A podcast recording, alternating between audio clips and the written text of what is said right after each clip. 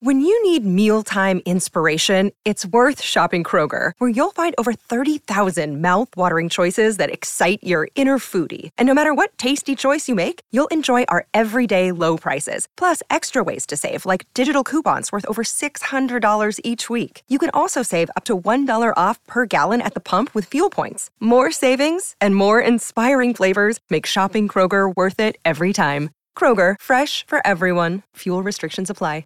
Another day is here, and you're ready for it. What to wear? Check. Breakfast, lunch, and dinner? Check. Planning for what's next and how to save for it? That's where Bank of America can help. For your financial to-dos, Bank of America has experts ready to help get you closer to your goals. Get started at one of our local financial centers or 24-7 in our mobile banking app. Find a location near you at bankofamerica.com slash talk to us. What would you like the power to do? Mobile banking requires downloading the app and is only available for select devices. Message and data rates may apply. Bank of America and a member FDIC.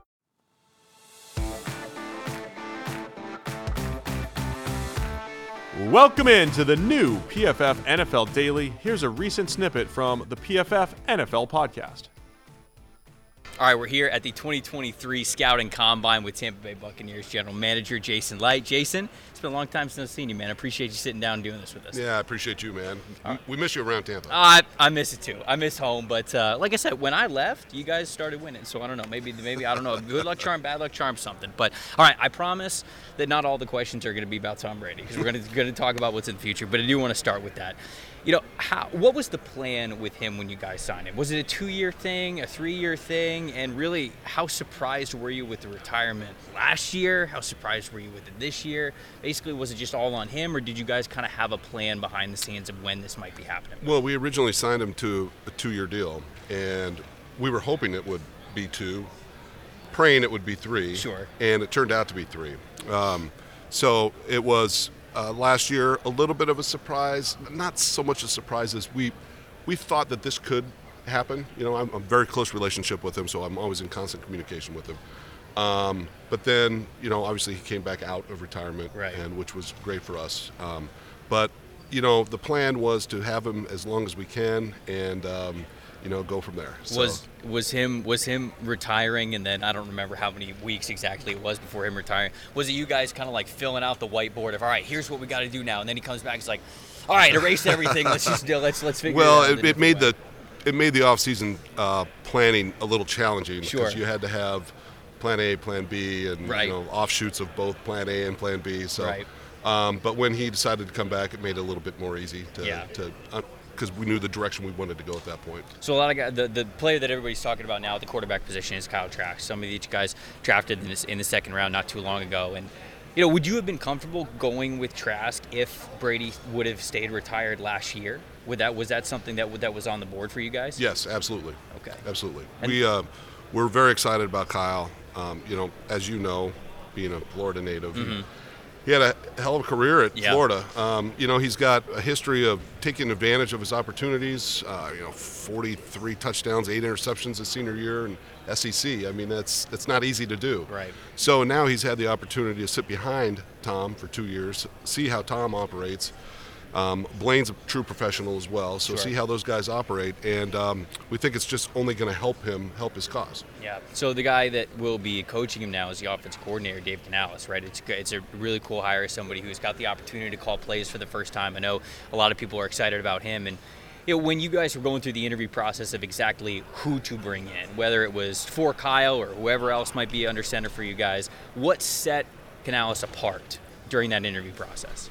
Well, we, man, we interviewed some. Todd interviewed some great candidates. I was a part of it. Um, they were all had a very unique uh, skill set or traits and things that we liked. But one thing that Dave um, was very adamant about was a quarterback-friendly offense.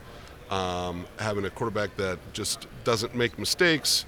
Um, he can work around. He's got an arm. He can get the quarter. He can get the ball from point A to point B. He's smart. He works hard. What else do you want here? Yeah. Let's let's let's go. We can make it. We can make this work. So um, it was very exciting to hear him talk about what his plan was, and how he liked him coming out. I, I, I was watching, uh, you know, Todd Bowles' presser after you guys had, had hired Dave, and he talked about the energy and the passion. And I feel like just from i- interview number one, that energy sticks out. And I'm curious, is that something that was just always something that was with him during the interview process? Oh yeah, for sure, and very confident too. Yes. So he's he's always he's always up. Um, it's uh, a lot of optimism, um, very positive, and it bleeds into the entire staff and organization when you have a coaches like that. Sure. Uh, all right, I want to take it back a little bit into uh, last season.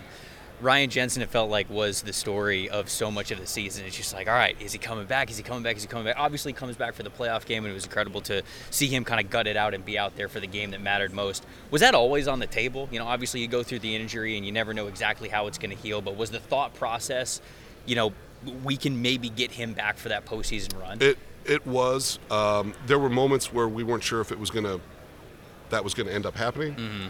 But if you can remember back in training camp, I didn't put him on IR until after you know, the 53 was set, so Right. we could have that option with him, um, in hopes that that would happen. Um, he did an incredible job with his rehab, and um, you know it's it's really a great story that he came back to play in that playoff game. Um, so um, it that, it was always the hopeful plan, Mm-hmm. and it just turned out to work out for us this year. Speaking of getting his guys back, was there ever a non-zero chance that Gronkowski was going to play for the Buccaneers last year? At any point, was there a non-zero chance? Probably a non-zero. I'm Okay. not. I'm not putting it. Um, let's just say we had a nice conversation in my backyard one night, but uh, um, ultimately um, he felt that um, it wasn't the right time. But uh, you know, Gronk's always welcome in my backyard. I was, I was, I was, I was gonna say. I'm sure that you guys kept the light on for him at any time if he wanted to be back. But uh, that, that's great to know. Where would you say that you guys are as a roster right now, currently, with the guys that you have? Obviously, you know, a lot of people talk about, oh, you know, Brady's gone, so it's, you know, it's a full rebuild. But there's still a lot of talent on this roster. So you're coming off division titles as well. What's the thought process of where you guys are right now in the evaluation of the roster that you have? Yeah, we still we still feel like we have a lot of good players on our roster, like you said, a lot of good young players on our roster.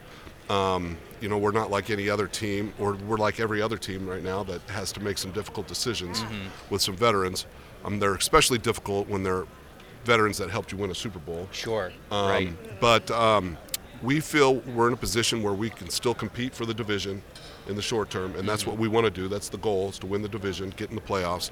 But we also have a long-term plan too. So um, we got to have to balance the two. So we don't want to um, um, put ourselves in position where we're not able to make some big moves in the future um, by sacrificing that right now. So, but we we feel very good about the young players that we have and the players that we have on our on our team. One of the big decisions, I'm sure, is with Lavonte, who is is you know a legacy guy, somebody who's been around in Tampa for his entire career.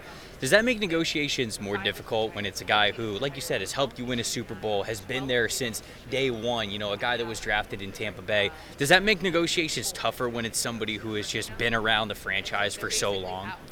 I don't want to say tougher. Sometimes it makes it easier because we have a, and I'm not. I'm just speaking in general terms here, not necessarily Lavonte. When you have an icon player like that, they, we want him. He a lot of times wants to stay Sure. with, the, with the franchise. Yeah. So sometimes it, it does. Uh, sometimes it's not so difficult. But, um, you know, uh, Lavonte, uh, you know, Derrick Brooks, all these guys like that. that Yeah. He's he's gonna.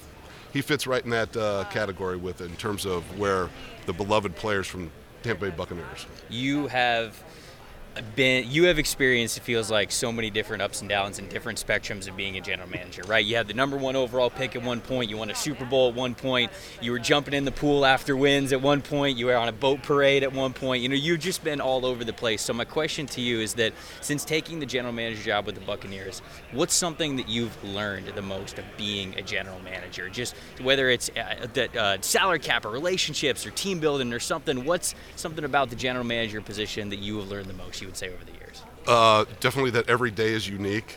yeah That uh, you can't have a uh, plan your day out like a you know, meeting here. This is what I'm going to be doing. That Sure. Something always comes up. sure Um, you need to expect the unexpected, and you just have to enjoy the ride because um, there's going to be a lot of ups and downs. There's a lot of luck involved in this. sure Um, I've been to five Super Bowls in my career. I'm lucky to go to all five. Extremely lucky to have two wins. Um, so, um, but you have to have great people working for you. So, because something comes up every day that's unexpected. Yeah. And then the last one, along the same lines, that's what you've learned about being a general manager. What have you learned about yourself over the last, you know, whatever it's been, eight, nine years of, of being in charge down in Tampa Bay and, and just the, the people that you've got to work with, how you make this whole thing work, maybe some self reflection on maybe something you've learned about yourself over the years? Well, I've said this before, and I'll keep saying it. Um, what I've learned is the more you can um, trust your staff and mm-hmm. delegate, the better that you you will become as that you will be as a as a general manager. Um, you can't ex- expect to handle everything, and there are moments when you expect them to handle everything, so you can just take a mental break here for you know a few minutes or a few hours, whatever it takes, right. because there's a lot of stress that's involved in this job. So um, just having good people is is what you learn, and you I it's reinforced every day. For all those aspiring general managers out there, hire the right people, let them do their job. Jason, thanks so much for joining us. You got it.